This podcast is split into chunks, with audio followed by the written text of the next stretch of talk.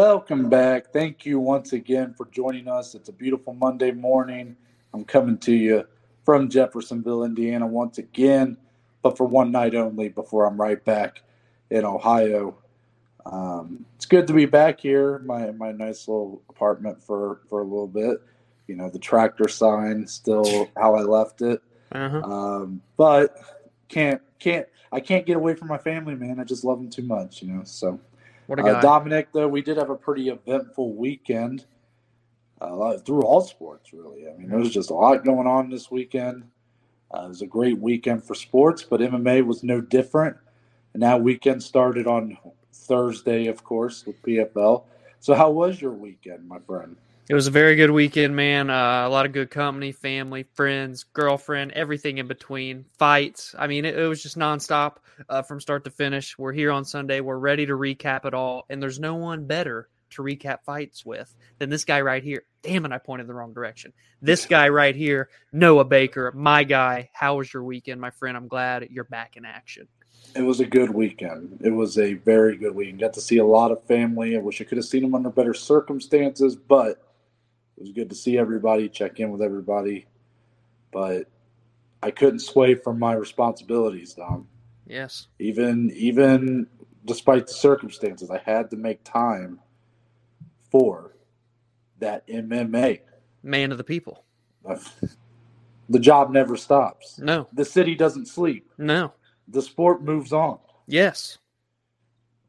Before we get into it, though, Dominic, I want you to tell everybody, my directionally directionally challenged friend, Yes. where the people can find us on social media. Okay, so let me get this right. You can find me on Twitter, on Instagram at dslee14. A lot of good content there. You can find Noah, the co-host, um, on Twitter, on Instagram at ntbaker underscore. Don't forget the underscore. Even better content over there. And the last, but certainly not least, the podcast social media. You can see it down low. Our third person in the chat today on the episode, if you're watching on YouTube, that is at baj underscore MMA podcast. highly recommend if anybody is uh, going away on a trip or coming home from a trip, make sure you check before you leave everything you packed. That's why we got our third host in here today because once again, my my what I didn't realize were the most important headphones in the world to do this show It's the key. have been forgotten. You would think Yes. I would remember that would be the first thing on the list. They're so essential. Yes. But uh, yep, I've forgotten them. But since I'll be going right back, this is the only episode you guys will have to deal with this, and then we'll be back to normal. But Dominic, No. enough of that. Yes. UFC Vegas, I don't know, insert number here. Uh, 53. Yeah. Marlon Chito Vera in his first UFC main event makes Mm. good work of that by going the full 25 minutes and ultimately gets the unanimous decision win over Rob Font.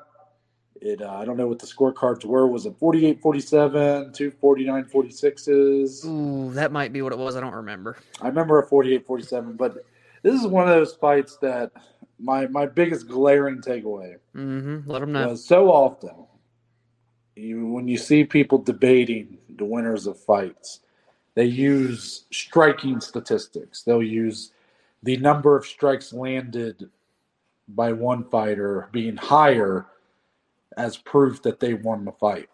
This is the fight that shows you that that is a terrible argument to make Yep. because Rob Font outstruck Marlon Vera every round of this fight. I hope I think that's official. If not, maybe one round it was like dead even or Vera got one more. But I mean it was a pretty it was so so much so in fact that this was the biggest discrepancy in strikes between a winner and loser passing the previous record of Robbie Lawler over Carlos Condit Hmm. which Wow. was a very controversial decision at the time. However, here I don't think there is any controversy. I think Marlon Vera clearly won this fight. Mm-hmm.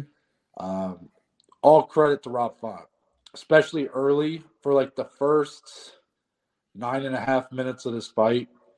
He looked to be in cruise control, looked like really solid, looked Yeah. like he was uh, at his best form. But once Marlon Vera started hurting him, started stealing rounds from him, it just kind of become it, it seemed like early all the momentum was on Font, and the fight just slowly and slowly and slowly went momentum swinging in the other way Mhm. until basically Marlon Vera was in control of the fight. Yeah. Dominic, his first main event, he gets the W. I'll give you a minute to talk about Marlon Vera's performance here. However, there is perhaps some cause for concern the fact that he is such a low output fighter in comparison to a lot of guys at the top of the rank here. He tends to be more particular about the punches he throws. He's more um, technical, a little more precise in how he throws things, doesn't do a lot of output. Could that limit him as he looks to make a big push here in the essentially bantamweight title picture? Yeah, so I mean, honestly, just to answer the question first, I, I think it's definitely something to at least take note of. But man, we're talking a guy in Rob Font, and of course, this top five of the bantamweight is a Shark Tank. It's unreal the talent that we're seeing at 135, especially amongst the elite. Rob Font threw close to, if not north of, 500 total strikes in this fight, and it didn't phase Chito one bit. So if there's any other fighter that's going to throw that same amount of volume, apparently Chito's just going to keep start stalking you down and walking right through it. So while it is something to take note of, um, I don't think it's anything that can keep him from getting a dub after this performance. It really was that impressive to me, a coming out party, if you will, for Chito Vera. Um, he, like you said, kind of pulled the rug out from Rob Font rounds two, three, and four while he was losing the beginnings. The last, really, two and three was the last 30 seconds. Damn near finished Rob bad in both of those and he almost finished him in round four. So, uh, man, it was just quite the performance to stay that composed in your first main event, to never lose the gas. And he had, you know, decent output himself, nothing close to what Rob Font did. But, uh, man, the power from Chito's dangerous. He's so dynamic in his strikes. Like, it just feels like there's so much impact with every shot he lands. This dude, I'm going to go ahead and say it because I haven't said it before could be a problem, Noah, to these elite guys, and dare I say, a future title contender, man. I mean, when you say he could be a problem, do you can you envision Marlon Vera with a belt wrapped around his waist? It's hard to say no. I think that there's a world in which he could become the champion, man. I mean, what a career it's been at 29 years old, just now entering his prime after all this experience he has. I mean, yes, he does take damage. That's clear. I mean, obviously, Rob Font was landing so many strikes. So, really, when you kind of go back to that first question you ask, if there's a, a hole, it's not maybe not even so much the output that he allows, but he does eat shots. You can't do that forever and ever. But yes, I think he could become a champion, man. It was that type of performance to me. It was. Yeah, I can't say the same. As much as I liked the performance, I thought it was a great showing for Marlon and I think it showed that he really is of the elite of the division. But you just look at this is the toughest division probably in the whole UFC now. Aljamain Sterling, Peter Yan. I mean, Peter Yan, I still stand by as the most talented fighter in the whole company, and he's not even the champion of his own division. TJ Dillashaw is one of the best to ever do it. Yeah. Out Jose Aldo, one of the best to ever do it. Mm. He already lost to Aldo. Yeah. Then you got Corey Sandhagen, who everybody's saying should be his next fight. I'm sorry, but I don't think that's a very winnable fight for him. Oh, okay. I mean, Corey Sandhagen, I think, is a very bad matchup. He is very high output. He's also got good power. Yeah. Um, he's very, he mixes up his strikes very well. A lot of leg kicks that Chito Vera's always struggled with. Marlon Vera is great, but I think that unfortunately for him, he may end up finding himself to be sort of the stepping stone for now to uh, project someone into a title fight, maybe, or Okay. to, um, you know, he might be just that that one fight someone takes to show that they are maybe, you know, maybe if he doesn't fight Sandhagen or if it's Sandhagen or Peter Yan, someone to show like a, it's a bounce back fight here at the top. So Yeah. um, I respect that you think that um, Vera maybe has taken a step forward. I mean, I, I still think it's a step forward. It's just to me, um, you know, it's like a it's like a tier tiers, right? Like Yep. a tier list almost. In your opinion, he went from like an A tier or a B tier to a champion tier. Yeah. To me, I think he went from a B tier to an A tier, but there's still a champion tier in front of him. Yeah. Yeah. So we'll obviously see how it goes. Do you think that um, Corey Sandhagen is the next fight for him. That's what I was calling for last night watching, and I think I still stick by it today. There's so many fights. I mean, because I still like Sandhagen versus Merab Dvalishvili, truthfully, but Mhm. uh, any mixture of the ones, you know, I mean, obviously we saw Chito and Jose Aldo. We don't know what's going to happen with the title picture. Jose's coming out calling for a fight over TJ. I don't know what's going to go on there. I think uh, Vera, Corey Sandhagen, another five round main event on a fight night.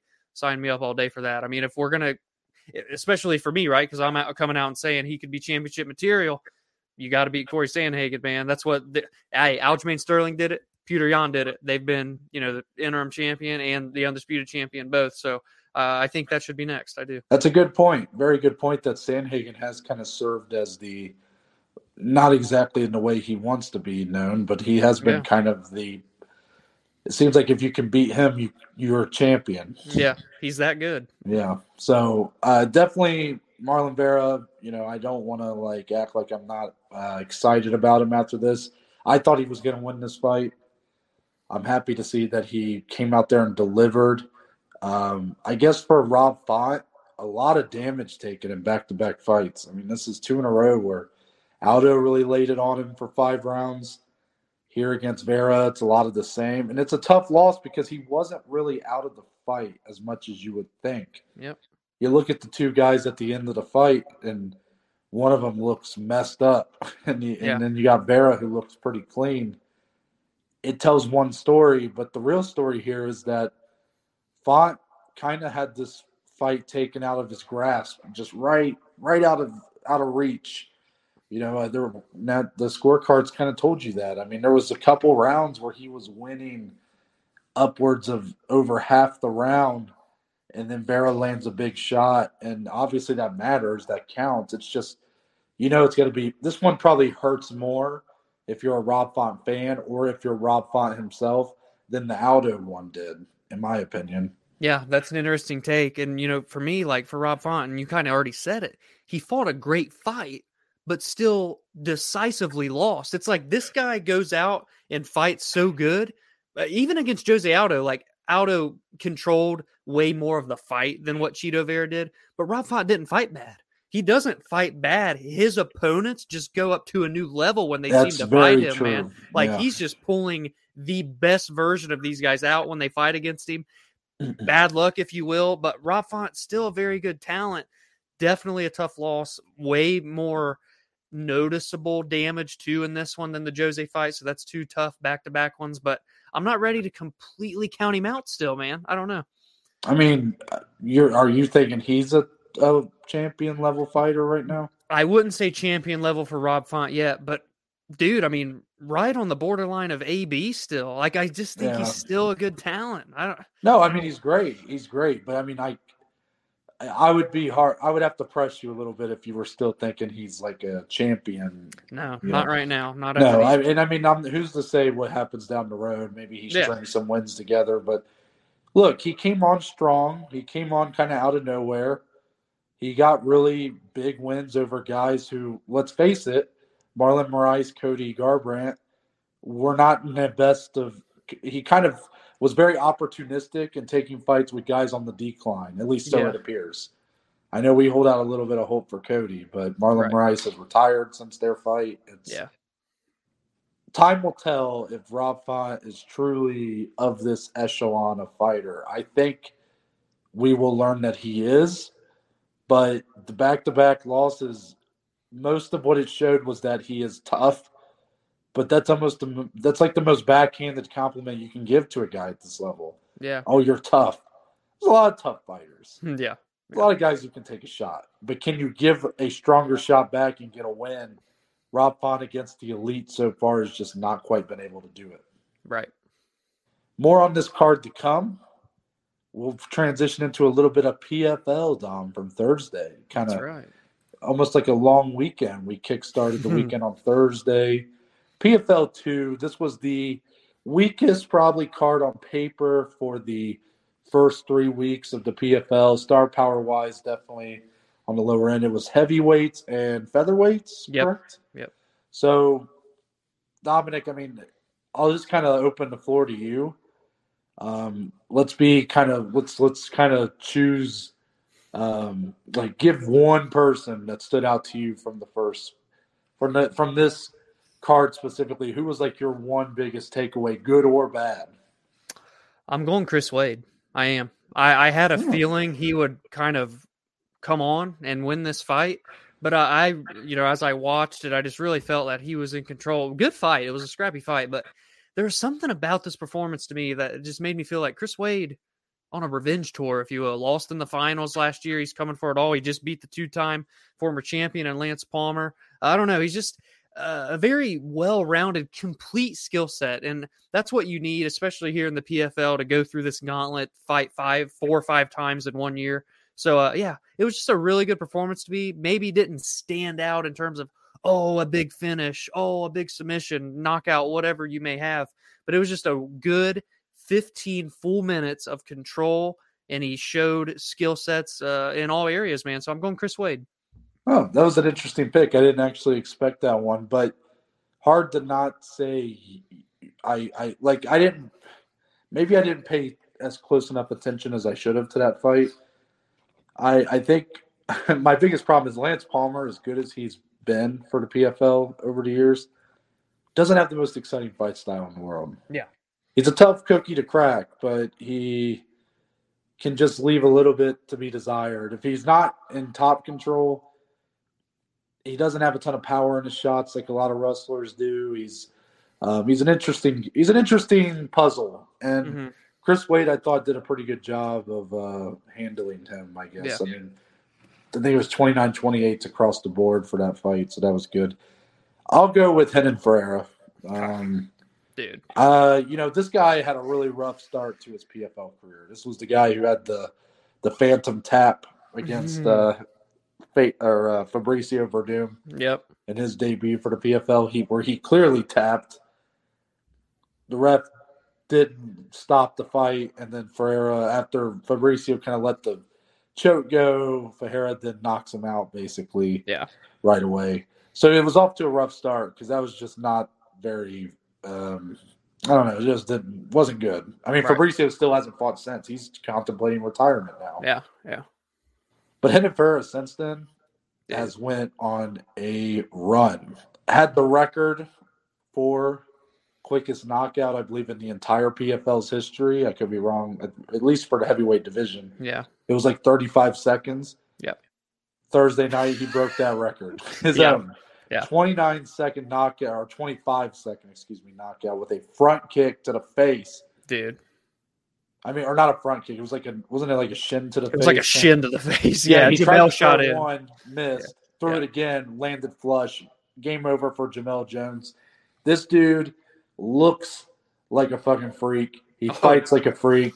Him versus Bruno Cappelozza is the fight that I, I put this on our Twitter account. I said, "Give me that fight. This this that fight could really be a big PFL heavyweight fight for if those two continue to dominate the way that Jamelle Jones or that Ferreira has done since his debut, and Bruno Cappelozza has done literally every step of the way. Yeah, that that's going to be fireworks should that fight occur, man. I'll be curious to see also too, just like what are these second matchups? What kind of matchups is PFL going to do for their second fight before the playoffs get started? Do they want to? Do they dare put them together now? Because I think that'd be a miss. I think you need to mm-hmm. hold off, and hopefully that fight will come to fruition in the playoffs. But yeah, a six foot eight guy, eighty five inch reach. This dude, his body's unprecedented in MMA outside of like Stefan Struve. It's crazy. I'm not sure if people are even really behind him the way that I kind of gotten behind him since that fight because I think I think so many people either have the bad taste of the the Fabricio fight in their mouth or they just don't care enough about him, don't know enough about him. He's kind of lower on these cards, but I'm telling you, man, that would be a very interesting fight between him and Bruno. Shall shall it ever occur here in the PFL? I agree. So PFL week three, we'll be coming back to you next week for that. Kayla Harrison, Anthony Pettis, Rory MacDonald. I mean, Yeah. that's- a star-studded finale card. there. It's going to be on ESPN two as well, so it's going to be a big debut on prime time for the PFL for this season. Yep. Let's talk about a little bit of boxing, Dom, but not the boxing that I'd like to talk about. In Katie Taylor versus Amanda Serrano, a fantastic fight from this weekend. We had some shenanigans behind the scenes for our men counterparts, uh, Kamaru Usman, along with his manager Ali Abdelaziz. Uh, Kamaru Usman, by the way, the pound for pound king in the UFC, the uh, long-standing welterweight champion. In case you didn't know, he has been calling for a matchup with Canelo Alvarez in a boxing ring for a long time. Now, what's so crazy about that, right? You know, Conor McGregor did it with Floyd Mayweather. Nobody seemed to bat an eye. Francis Ngannou looks like he might get that with Tyson Fury. Yeah.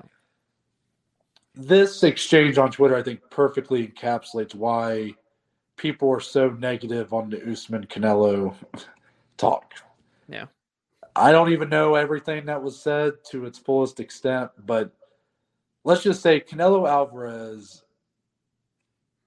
proverbially shat on both of them. Yes, true. Um, this started with Ali Abdelaziz trying to take shots at Canelo, acting like he fights nobodies. Yeah. Uh, you're just scared to fight the champ, Kamaru Usman, the GOAT, best to ever do it. On one hand, I get it, right? These guys are just trying to um, get this fight. and They're trying to drum up some interest in it. And um, it's all fight promotion, right? That's all that this is about but can they make it look a little less desperate, please? Yeah, yeah. I mean, this is desperation. I mean, they are literally like begging, please, Canelo, please, just please. Yeah. Please acknowledge us. Please give us a fight. I want to get that red panty night, baby. right, right, right. Look, it's it's it's, and I hate to feel that way because Kamaru Usman's like, I mean, he is literally a god tier in the UFC. Yes. So for our for our for our guy, the guy that we go to, if, if a boxing fan comes over and says, "Who's the best you have to offer?" Kamaru Usman's the best in the whole company. Yep. To see him uh, doing this, I can't help but feel a lot of disappointment, Dom. Yeah. Your your thoughts? Yeah, man. I mean, they're they're clearly just trying to get that payday, right? And I think that's kind of what makes it look even worse. You know, especially like for the boxing fans, they're like, you know, this is typical. You know, boxers are always getting the big money paydays, and these UFC champions are begging and pleading to come over uh, and fight one time in boxing just to get one of those paydays. And to see this happening shortly thereafter, the aftermath of Ngannou versus Fury, which at least that one seems like it's going to happen, but still, like, you know, it's also weird to me too. And I'm listen, if you can go get the bag for Kamaru Usman, go get it. I'm not 100%. holding any fighters back from 100%. getting the money. But uh, we're a wrestler here. I know Trevor Wittman's got that jab working, right? That jab's been popping. It's good. He hey, one punch knockout on Jorge Masvidal, but uh, we're talking Canelo Alvarez, yeah. one of the top pound for pound fighters in the world right now, one of the best boxers of all time. This dude is a is a problem, and this isn't a good like. Is there any sort of way that Kamaru could come out of a fight with Canelo Alvarez looking good? Uh, you know what I mean? Like, is that possible? I just don't think so. No, I don't think so. I mean, I think it's purely a financial move yeah. here, and I mean that's fine. Again, that's not what I'm even getting no. on about no. because the financial prospects, I completely get it. And again, you know, Dom, we try to avoid this the the fight the the the the um, fighter pay issue just because we're not very knowledgeable of it ourselves, and yeah, it, we'd be speaking out of line, I think, to really give any sort of opinion on it.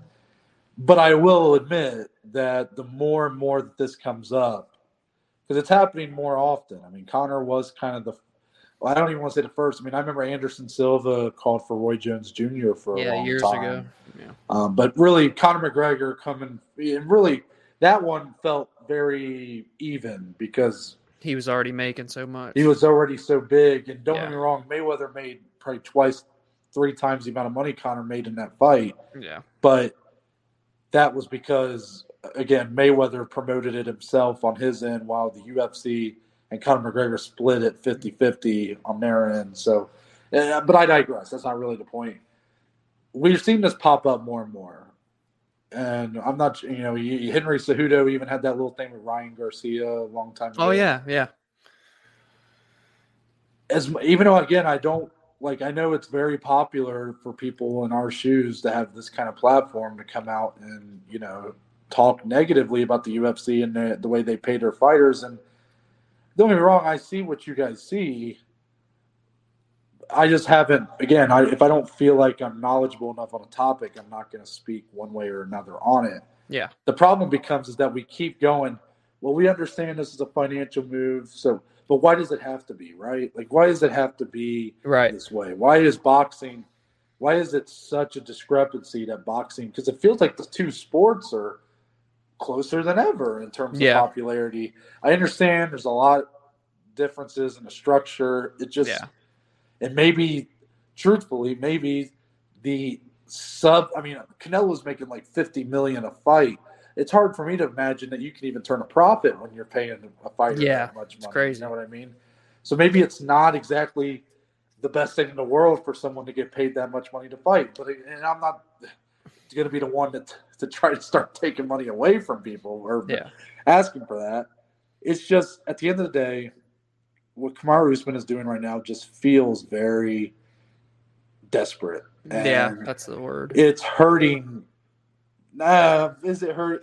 It feels like in a way it's kind of hurting this this legacy he's kind of building. Eh, Not legacy. It's it hurts the persona that he's built for himself again as this champion, that this goat, this this slayer of all his opponents. You know, he's the best in the whole company. He puts on a very good persona, but then you see him doing this on Twitter, and it kind of feels like it's tearing away this this goat persona down to where he's really just another guy looking for a big payday and he's not it's just not working i don't think like uh, tell me tell me right or wrong do you feel like ali abdelaziz and kamar usman the fact that canelo responded to him i feel like they thought that was a win Pro- I mean, probably. Yeah, I would say multiple not. responses. Yeah. it's no. not a win no. because It doesn't get you closer they to the fight. they look so silly here Yeah, yeah. And I, I, I don't want to like dig even further, but this is like completely even different from the financial side.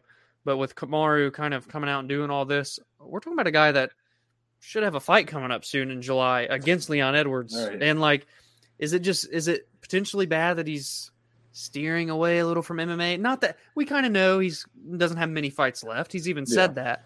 But just is he is he is there any realm possibility he could lose? Just that full focus on MMA that he's so damn Well, good at. is, And, is it possible that he's overlooking leon edwards Yeah, a man course. he's beaten before yeah, but has definitely improved a lot since their first fight. Who's earned his title shot? He's really had to scratch and claw his way to get it. yeah, yeah, Again, it's not even confirmed at this point that that's the the fight Right. happening. We're just kind of assuming. Um, yeah, I don't know. I just I walked away from this and I was like, just just doesn't feel like. I mean, it was literally like 10 sevens across the board. You know, for lack of better words, just not good. And then the really cap it all off, Stephen Espinoza from Showtime. I don't know if you saw he got involved in this as well, and I think was saw- taking his fair share of shots at Usman and Ali.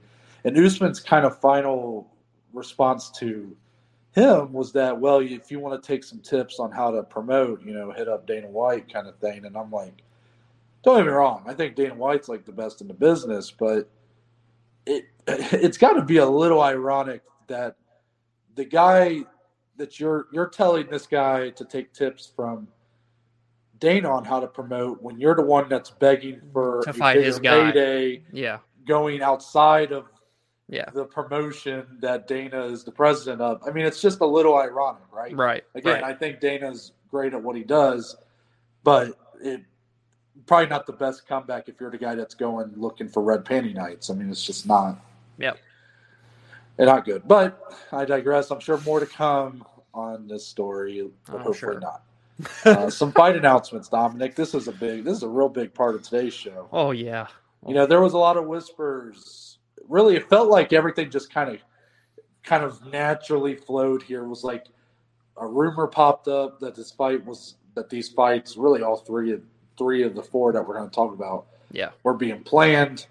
Then you started seeing some unverified sources coming out saying it's true, and then Ariel Helwani's going on his show Yeah. and saying that you know, giving some uh, green room exclusives or Spotify live exclusives or whatever about them, and then the official announcements come. I feel like it all just snowballed Hey. week. Well, when I see that big Marcel tweet come, Yeah. I know I'm Yeah. sending that shit in the Twitter Yeah, group. exactly, exactly. Now we'll start with the one that's actually not of the group that we're talking about. This one came a little bit earlier. Maybe an under the radar fight right now. June 18th, Kevin Holland taking on Dirty Bird Tim Means. Yeah. You guys got to follow Kevin Holland on social media, man. I mean, he did you see his his fight announcement? He the video he put out for this. Well, I know for Oliveira, he was using his OnlyFans. Did he do something similar here? Oh, I, I don't know. I don't know about that one. This Yeah. one, he did a video. Um, it, it's essentially like I think it's supposed to be like his manager calling him, being like, "Yeah, we got you a fight with like Dirty Bird or something like that." And he's like, "No, I see him right now," and it's some guy dressed like Big Bird. and uh, just go watch it, I will. Dominic. I You will. go watch it as soon as we're done here. Okay. Uh, it's just funny. I mean, it's it's. Remember when he fought uh, Darren Stewart? It was the dentist. Yeah, yeah. So he was like beating up the dentist. That's that's what skits. this was, except it was Big Bird essentially. Yeah. It's kind of cringy, but kind of it's very funny at the same time. It's it's Kevin Holland, Yeah, exactly. and uh, you know this is his second fight at welterweight. He had a really good debut, solid debut against Alex Oliveira, who you just mentioned. Step up, I would say here, going up against Tim Means, but I'm glad that we're not just throwing him right into Yeah. top 15. There's no need to do that. You know, you, Tim Means is a good fighter. He beat Mike Perry about a year ago or two, yeah, a year and a half ago now. So, And fun uh, your too. thoughts on this fight? Pretty fun, right? Yeah, this is a fun fight. I, I'm I'm surprised the UFC didn't give Holland like a top 15, but I do like this matchmaking. I don't think it's an easy fight for him. I think it's another, honestly, a really good uh, stylistic matchup. Two guys that are in fun fights. Tim Means is as scrappy as ever. He loves going the distance and bleeding and going to war. And uh, honestly, this one has that written all over it. We'll see if Holland can get another stoppage. True. Next up, we got two big ones here UFC London 2, I guess. Ooh-wee. That's probably what it'll be called UFC London 2. Yeah, yeah. whatever. Um, so the UFC is going back to London this summer, July 23rd. I'm sure we talked about that on here. And we got our main and co-main event Mm. for the card, Dominic. So the main event, five rounds, Curtis Blaydes taking on Tom Aspinall. Co-main event, Darren Till is back, going up against the Joker, Jack Hermansson. a fight that was planned to be the main event of a fight night back in December Oh, yeah. 2020, Marvin Vettori ended up stepping in for uh, Darren Till. Hell of a fight got that the, was. We got the biggest win of his career at that point. So, two big fights here, obviously. Um, I guess you can give your thoughts on both. Maybe what's the kind of what's the biggest storyline poking out to you between the two fights? I mean, really just go whatever direction your heart desires here, Dom. I'll start on well, obviously these are both huge, but to me anyway, personal level excitement. I'll start with the the lower tier, and that is Darren Till. I'm happy to see him returning. Long layoff, tore his ACL, brutal injury. Tough loss. Against, yes, uh, tough loss against Derek Brunson. And uh, so yeah, this is great matchmaking though. I like him and Hermansson getting rebooked after such a long time apart. Hermansson, man, just such a freaking interesting matchup for anyone in this division. And Darren Till, we know how great his striking is. Can definitely be a fun fight. Tom Aspinall, Curtis Blaydes, come on, come on, come on. That's my guy, Tom Aspinall. But we just watched Curtis Blaydes live in Columbus get one of the biggest wins of his career Yes, by knocking did. out Chris Daukaus. So uh, And our man's been blowing up on Twitter. Hashtag What a- Curtis Blaydes Twitter. Isn't that badass? Still don't really know the like the origin of that, but I think it's pretty cool nonetheless. And uh, I like that he's, I like that he's playing into the community, Curtis Blaydes, because he's never been like on, you know, good terms with everybody. He's really you know what I mean. on good terms. So I love that he's getting this recognition now. But damn it, he's going against one of my favorite fighters in all of MMA, all of the UFC, and Tom Aspinall getting back-to-back headliners in London. It's a big deal for him. This is a hard test. We know that the grappling of Blaydes causes trouble to many, and it could be a problem here for Aspinall. Hey, and by the way, Curtis Blaydes, he can knock people's lights out on the feet now. So that's an amazing fight. Can Aspinall weather the storm from the grappling? Can he get the better of Blaydes on the feet? I love everything about it. That's a great main event, co-main event. UFC returning to London. If that card is even half as good as the one in March, we're already in for a treat. If it delivers just as much, I don't know if I can handle it. I love Curtis Blaydes versus Tom Aspinall so much. I want to like buy it roses. I want to like give it flowers. Like I just Yeah. love it so much. This main event Mm. is fantastic. You know, I've I've criticized a lot of the heavyweight main events that we get, partially included Curtis Blaydes against Daukaus. Chris Daukaus. However, with the win that Blaydes got there in the fashion that he did, he's sort of won. He's won back some moment. I mean, I think he had, that was two in a row, right? That was Yeah. the second one. in a People forget the Rozenstruik win. yeah, the Rozenstruik one's always yeah. mm, mm, well, anyways, because before that was the loss to Derrick Lewis, right? Yeah, yeah. Yeah. So Curtis Blaydes is both the hardest matchup for most heavyweights in the top, but he's also again at his biggest moments just kind of fallen short so Yep. far. He's only got three losses in MMA, and, And two to of them are to the champion, Yeah. and one of them's to Derrick Lewis. So, I mean, again, it's like we say he's faltered in his biggest moments, but he's only had a couple opportunities. So here he is again going up against the guy with the biggest rising star in the heavyweight division, unless Tai Tuivasa is included in that. Uh-huh, we'll yeah. talk about in a minute. But Tom Aspinall coming off of his first headlining performance against Alexander Volkov, where he put on a show in front of a rabid audience in London. So much so they're giving him another headlining spot here. You can tell the UFC really want to get Yes. the, the Europe behind this Mm. guy, Tom Aspinall, a man who before that headlining spot had never fought in front of a crowd of more than a thousand. Yeah. It's a tough matchup for Curtis Blaydes because Aspinall is so well rounded and does seem to have good takedown defense, but it's one thing to have good takedown defense against some guys. Curtis Blaydes ain't some guy. He's the Yeah. best wrestler in the whole division. And it's it's really a beautiful main event. I mean, it's just a great piece of matchmaking. I think Curtis Blaydes is a live, probably going to be a dog in this fight, a Yeah. live dog. I think this is a pretty even fight going in. Mm. Um, God, I'm just so excited, Dude, I'm. Now, I literally have event- chills. We got to give uh, some credit to um, one of our viewers who's been commenting a lot. Shout out to them. Yes, yes. They comment, even though, sorry, I may not have been able to get back to you on a few of them, but I know Dom has been uh, talking to you a little bit. But I saw where they kind of called for this. They, they called for Darren Till to be a co-main event. And I that might have been obvious to some people. To me, I wasn't sure if they would do that. Like I felt like perhaps they would wait and hold Darren Till for a main event spot Yeah. because he is still that big. But no, they went for him with the co-main. Jack Hermansson, I think, is a very appropriate opponent for him to come back to. Another guy who's kind of had his ups and downs, but such a fun fighter to watch, a tough fighter. He's coming off a main event loss to Sean Strickland. Um, kind of got outclassed in that one. Um, could the same happen here with Darren Till? Yes, but with Darren Till's deficiencies in the past, when the fight goes to the ground, would Hermansson be able to take advantage of that? I don't know. I, I think it's a possibility, but Yeah. um, it's an interesting three round fight. I still expect to see some of the people that you would expect to be on this card announced here soon. Um, people like Paddy Pimblett, Molly McCann, Jack Shore. I think these are all big possibilities to be on this card. And Mokaev's on it again too. Yeah, Mokaev. Who's he fighting? He's fighting. It's a big fight, ain't it? It's the LFA champ, I think, oh, that yeah, you yeah, sent yeah. me about. Sorry, I and now I can't think of his name, but yeah, that Yeah. that's going to be a great fight. Um, a lot of good coming up with this UFC London card. I'm very excited for it, and these two fights just add to the excitement. Yes. Now we got one more, Oh, another five round main event, rumored to, and I don't know if it's official yet, no.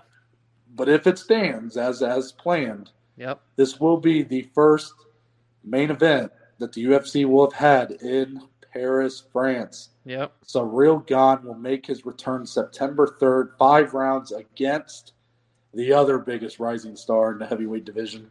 Tai Bam Bam Tuivasa, the Shoeys, will be a Bruin there in Yes. Paris, France. So Yes. Dominic, I'm going to be honest with you.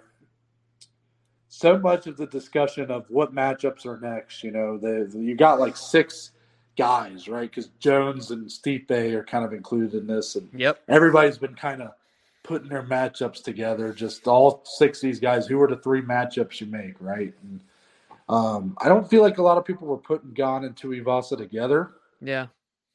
And I think the reason for that is because a lot of people are overlooking Tuivasa in this matchup. They think that Gane is just too too uh, talented, too technical, too well rounded to and too defensively sound, quite frankly, to fall into a heavy right hand by Tai Tuivasa. But guys, is, is this the Derrick Lewis effect all over again? Like, how are you guys going to sit there and count out Tai You can't. Tuivasa? You can't. This guy, I get it. The way he's rising through the ranks, he's knocking people out, right? Derrick Lewis included in that list. But Tai Tuivasa has more skills than that, guys. Yeah.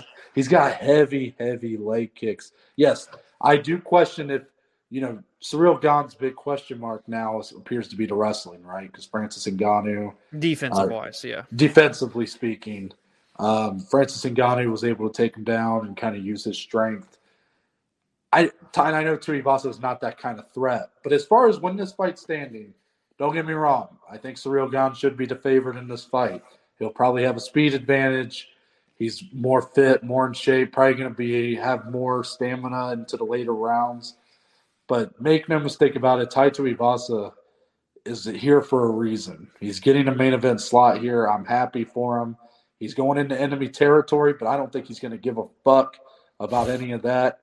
Now, now that I said that, I'm curious your thoughts. Do you feel like a little more strongly about Ciryl Gane's chances here, or do you see what I'm seeing? Are the fans kind of counting out Tai Tuivasa's chances in this matchup? I think people are definitely counting out Tai Tuivasa. I th- that was actually funny though. You kept saying Gane better this, better that, better that, right? Over Tuivasa, which on paper, of course, he is. I saw someone tweet all that like a bullet list and then said, with that being said, Tai Tuivasa second round knockout. Isn't I'm that like, what they did with Lewis and Gane for the I think so. title? yeah, probably. So um and this is a great fight. I think the UFC nailed it on the head here with these heavyweight matchups. Um it just th- these feel like like the semifinals of some huge fight that's going to come next. Like the winners will go against each other, and then they're going to fight for a belt. On a, it's just I think it's all perfect matchmaking. Tai Tuivasa is a threat. You cannot count him out. The power, i i he lands once. That's all it takes. He has to land one time. Um, I think Gane will be a slightly large betting favorite, um, which you know, again, it's understandable when he's the all-around better fighter. But there's gonna be. I'm honestly, to me, I think there. Well, I mean, there's more pressure. I think on Gane, of course, especially if he's headlining in Paris.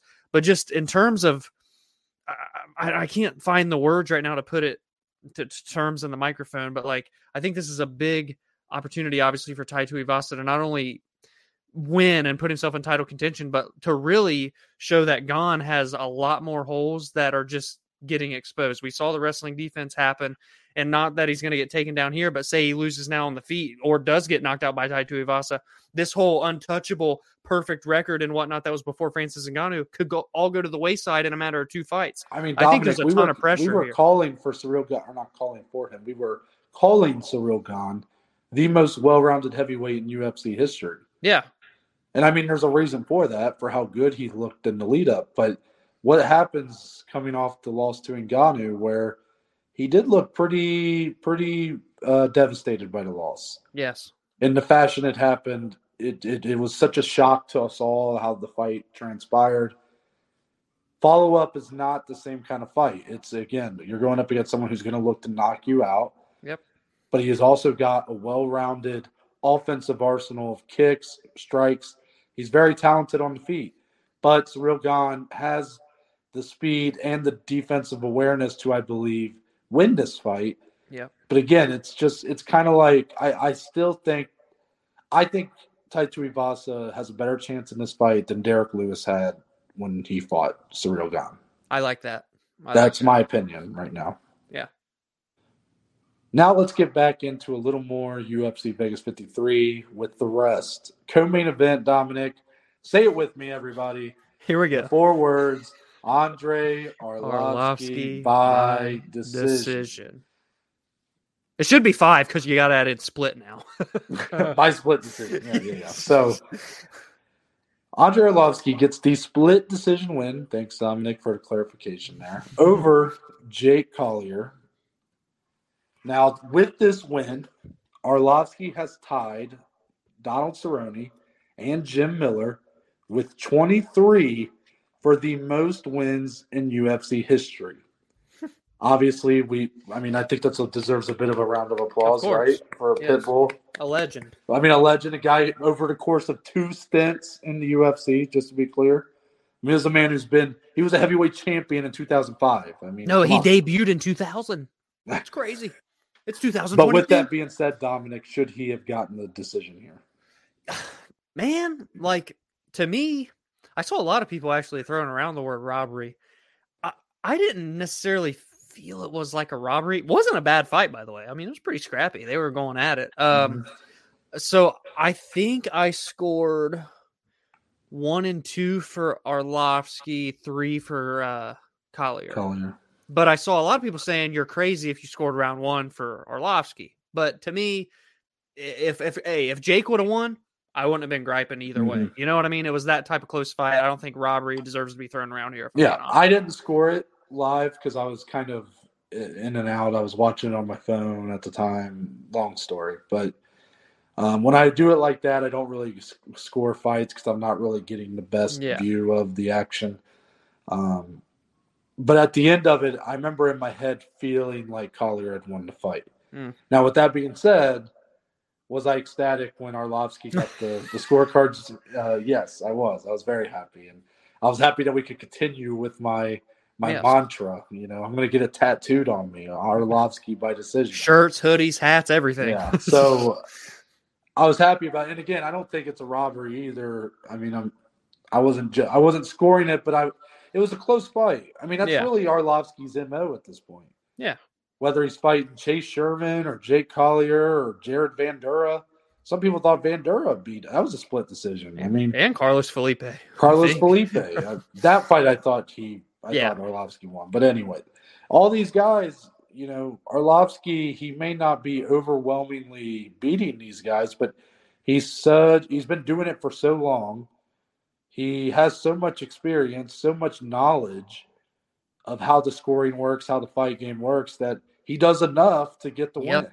Yep, I agree. And I think that should be celebrated, not. Um, I don't like the words robbery being thrown around on this occasion. no, We'll save that for Priscila Cachoeira, GM Kim. I knew for that me. was coming. for me.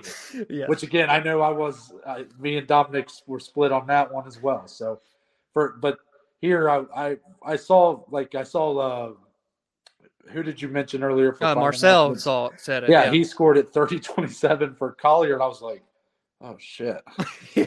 and because I thought for sure, like when I was watching it, Arlovski was like, in, you know, had done enough to win a round or something. But yeah.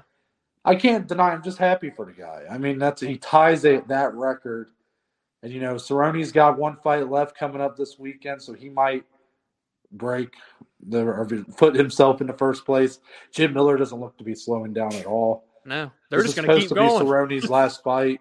Yeah, Uh, Arlovski, I expect to continue for a couple more. yeah. Till We're gonna have an interesting race because I think Cerrone will end up falling out of the pack here, but I mean Arlovski and Jim Miller may just continue head to head for a couple more years. Who I know. knows? Inevitably, they'll just have to fight each other. So I mean, how old is Arlovski now? Is he 45? 43, 43. 43. You know, at heavyweights, that's where you can get away with that. You know, True. The, Yeah. higher the division, usually the older, the less age plays a factor. I mean, look at Stipe and DC. They were 38, 39, 40, you know, Very with true. championships. So. Randy Couture, heavyweight champion. Yeah, 45. oldest champion ever. Even Glover Teixeira, a light heavyweight, 38. Yeah, so yeah, very true, very true. But uh, following that, Dominic, it was probably the biggest surprise of the card for me. Not that Joe, not that Joanderson Brito got the win over Andre Fili, but he did it in Mm. 41 seconds. Dominic, Mm. the TKO win. Joanderson Brito is pretty good, and he's pretty explosive, and he's got quite a bit of power. And he put Fili out. Oh, dude, that right hook came from across the street of that the was nasty That- right hook. Dude, that hook was brutal. The the way he went in for the ground and pound. Well, what a statement made by Joanderson Brito, right? I mean, he had that sketchy win on the contender series. He got the contract anyway, loses his debut, then comes in here against a I mean, it was a Bill Algeo, right? We keep Yep. saying he fought Bill Algeo, which is a tough fight, but then he gets a tougher matchup against Andre Fili, who's had so many fights in the UFC, and you starch him.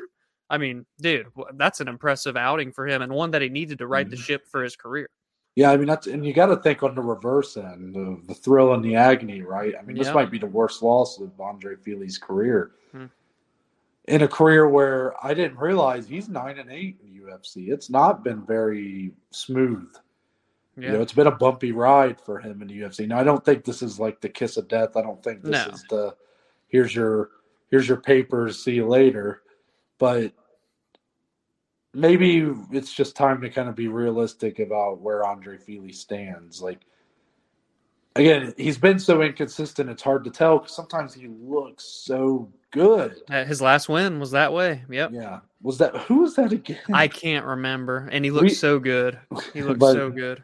Uh, but then you know you see the Bryce Mitchell fight, and yes, Bryce Mitchell is an animal, but that was a fight Mitchell won by striking, outstriking yep. Fili. It's just there's things like that where you just are puzzling performances, but in between you have these moments of seeing a real player in the division. And um, here, that's just he. I mean, he got caught. Really, that's what happened here. So yeah. it's a tough loss, but um, I'm sure we'll see him back. He's a fan favorite as well. He's got an interesting look. He's got the tattoos and stuff, so he'll yeah. be around. Yeah. Next up, a guy that me and you have both been a little bit mellow on is Grant Dawson, who's kind of a prospect in the UFC and he continues his win streak or unbeaten streak yeah. with the third round submission of Jared Gordon, perhaps the future opponent of Paddy Pimblett. and uh, he did it in round three, four minutes, 11 seconds in.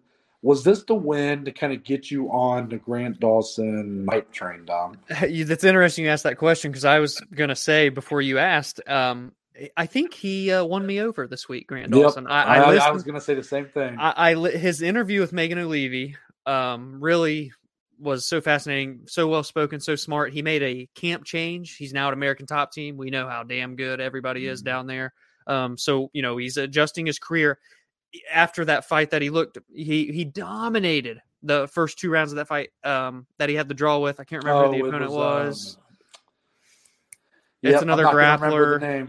If anybody knows, comment right now on the YouTube. But um, he gassed in the third, got 10 aided. They had a draw and immediate for him to recognize, okay, even in one fight, this guy is 17 and 1. Now he's 18 and 1, I think, or something. Or now he's 17 and 1. Either way. And then automatically makes a camp change and comes out and looks great in this. His grappling is so good, his pressure, his pace. He's going to get you down. And yes, while he does wrestle a ton, look at his finishing rate. He has 17 wins now. I believe 14, 13 or 14 of them are by finish with like the vast majority coming via submission. So, you know, this guy is legit. He's 6 0 and 1 in the UFC. He's the lightweight division's fucking nuts because I want to keep saying he deserves top 15, but then I look at all the other guys that I say that for, and I'm like, dude, you can't keep saying this. So he's right amongst those guys. And uh, w- what a performance to get a finish like that against Jared Gordon on a main card. Jared Gordon had never been submitted before in his career until last night. Yeah, I mean, I feel like with this win, the way it happened, it kind of rectified the wrongs of his previous fight, yep. where he started out so strong. Yeah. And then by round three, he looked like a shell of himself and got 10 aided. So um, this kind of was a big bounce back, kind of what he needed. And top 15 next, Dom? What do you say? I, I'm all for it. If you're for it, I'm for it. Let's go. Yeah, exactly. Now, we're the ones calling the shots here. Damn right. Darren the Damage Elkins the best nickname, the best tattoo in MMA was back, sense. and he did Darren Elkins things by yeah. going to a unanimous decision, but getting the win over Tristan Connelly, Kind of a surprise for me, uh, truthfully. Even though Tristan Connelly only one and one in the UFC, I kind of thought uh, Darren Elkins was maybe wearing down a bit in his career. But once again, here he goes, bloody affair. It was a a, a classic Darren Elkins fight, right? Yep, copy and paste, man. Um, used a lot of grappling, and this one wasn't willing to stand and trade too much. But when they did, he's going to bleed, right? He's got the scar tissue just like the Diaz's. Tristan Connelly was busted open bad, nasty elbows. It was just a dirty, bloody fight, and Elkins gets the win again. Another guy, 37, 38 years old, still winning on the same yep. card as Andrei Arlovski. Crazy. Yeah, true. And lastly, headlining our prelims, we finally got the much anticipated matchup, the biggest yeah betting underdog in UFC history was one Chase Sherman, and he showed exactly why he was the biggest betting underdog in UFC history. He gets key locked submission by Alexander Romanov in round one, two minutes eleven seconds in. No disrespect when I say that to Chase Sherman. I think it's just how good Alexander Romanov is. I mean, he looked like the biggest favorite in UFC history. Yeah, right. right. I mean, it's simple. Minus twenty two hundred. I in hey, look, I admit it. I said on the betting show on Nosebleeds on Thursday or Friday that I wasn't comfortable, you know, putting Romanov in a parlay or whatever because the odds he was a minus twenty two hundred people. Yeah, it's insane. I mean, to put money on that guy would be asinine. Yeah, you win But- like five cents. But he went out there and showed that it was there was reason to believe that. Yeah, dude, and I can't help it. We we already kind of mentioned it, but the new physique, it's like the next level, like the evolution of Romanov. This dude, it's top fifteen next. It has to be. No more waiting around. He's five and zero. We have to do it. I agree. Sorry, I was picking up my phone. I don't know if you could hear that, A but little bumping. That's all. I kind of forgot about the whole audio thing. But um, my only question again, this was another first round finish with the new physique. How's he looking in round two, round three? Because Yep. that's been the only blemish we've seen on him thus far. Even though again, he still got a win when that happened. But uh, yeah, I mean, this was all great. It was great stuff. I mean, what are you, what are you gonna say, right? Exactly. And one last thing, I mean, that's really going to wrap it up for this edition of the weekend recap. However, Dom, before we go on our little merry way, I do want to remind people that Thursday, again, I'll be back in Ohio. Um, we will have, uh, for the nosebleeds this Friday, we will have a below average bet slip. Yeah. I will be placing, or we will be placing our picks uh, Wednesday. So those will be ready to go for Friday's show. So if you've tuned in, which shout out, uh, we actually did better numbers Yeah. on that episode than we had in the past few weeks. So maybe that's just the key. We just don't actually make We just don't place picks. yeah. But Thursday is gonna be it's gonna be a big preview. It's you big, got man. UFC 274, Dom. I mean, Mhm. big deal. And isn't is Bellator? Yeah, Bellator's back, right? Dude, we have Bellator Paris. PFL three, UFC two seventy four, Bellator in London. I mean, dude, It's Paris, or is it right? Paris? Yes, Paris first. Sorry, um, London next week. Yeah, this is a big week. Holy shit! God, I Yeah. gotta get ready. Kayla's back. Shout out Ohio. I'm so excited to see her. The the, the pay per view this weekend, even the prelims is fucking nuts in Arizona. Bellator. Honestly, you're taking the wayside of the PFL and the UFC this weekend, Mhm. and they still have a pretty damn good card with a heavyweight title fight as the main event. Woo, Thursday, buckle in. And I mean, again, I know we don't talk about boxing on here, but since it does, there's a lot of overlap. Canelo Alvarez is fighting this week. Is he actually fighting this weekend? Wow. The meet, he's going. I think he's. Guys, I don't remember exactly. I think he's like a, he's around 170 pounder in Mm-hmm. boxing, but he's going up to fight like a like a light heavyweight for the Oh, chance for the belt. Like he's going up big, like 20 pounds to fight Dimitri Bivol. wow. Dude's an So. I'm very excited to watch that, and I mean, so much to watch. Oh, Will I be able to watch all of it because I have a wedding next weekend? I don't know. Jeremy, Jeremy, you motherfucker, you're lucky. I love you.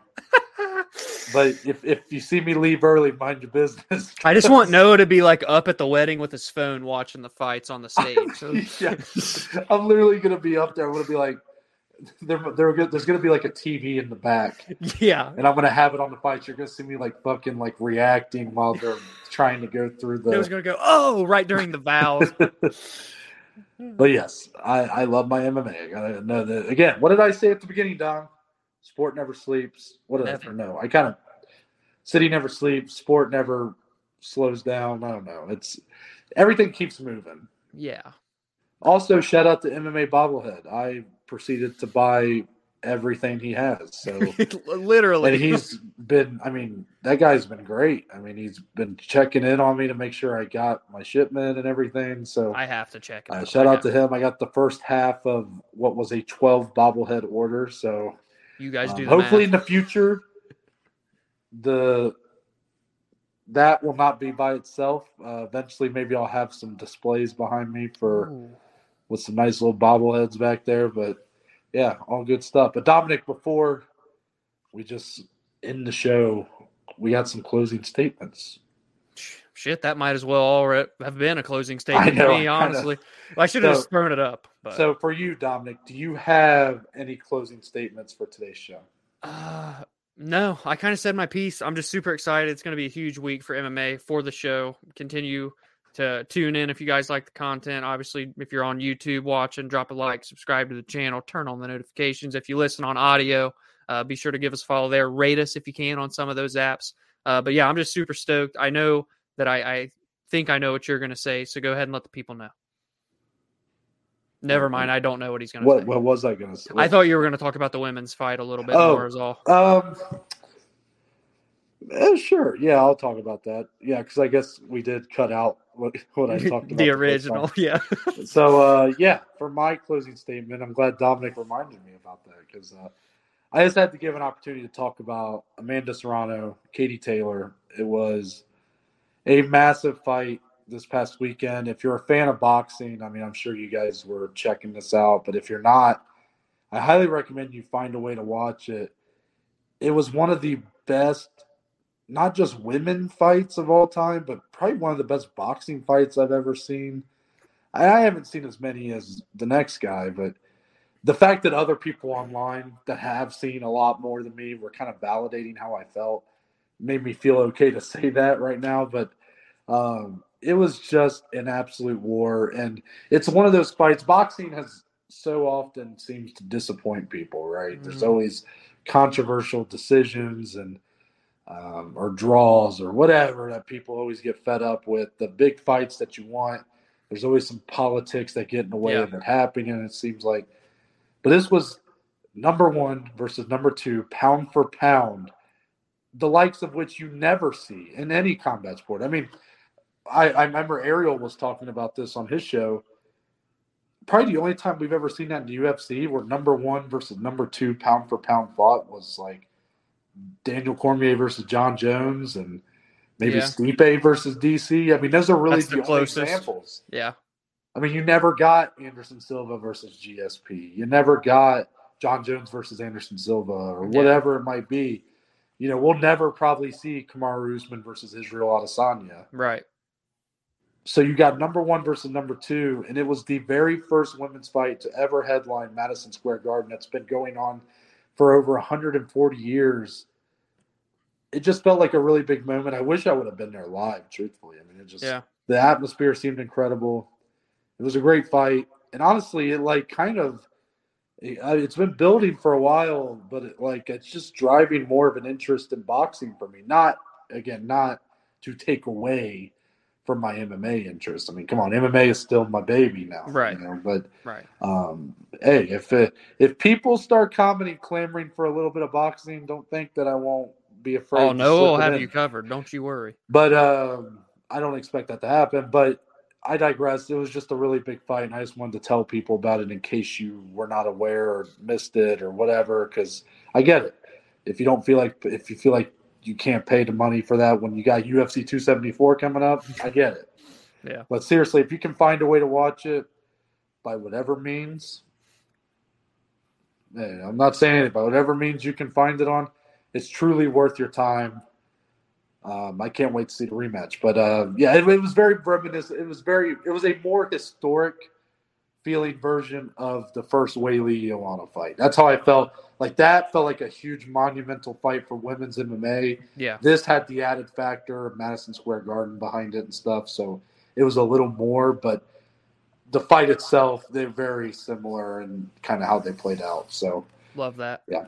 But that's going to wrap it up here for us. I'm Noah Baker. That's Dominic Salee. We're the Below Average Joes, and we will see you guys on Thursday.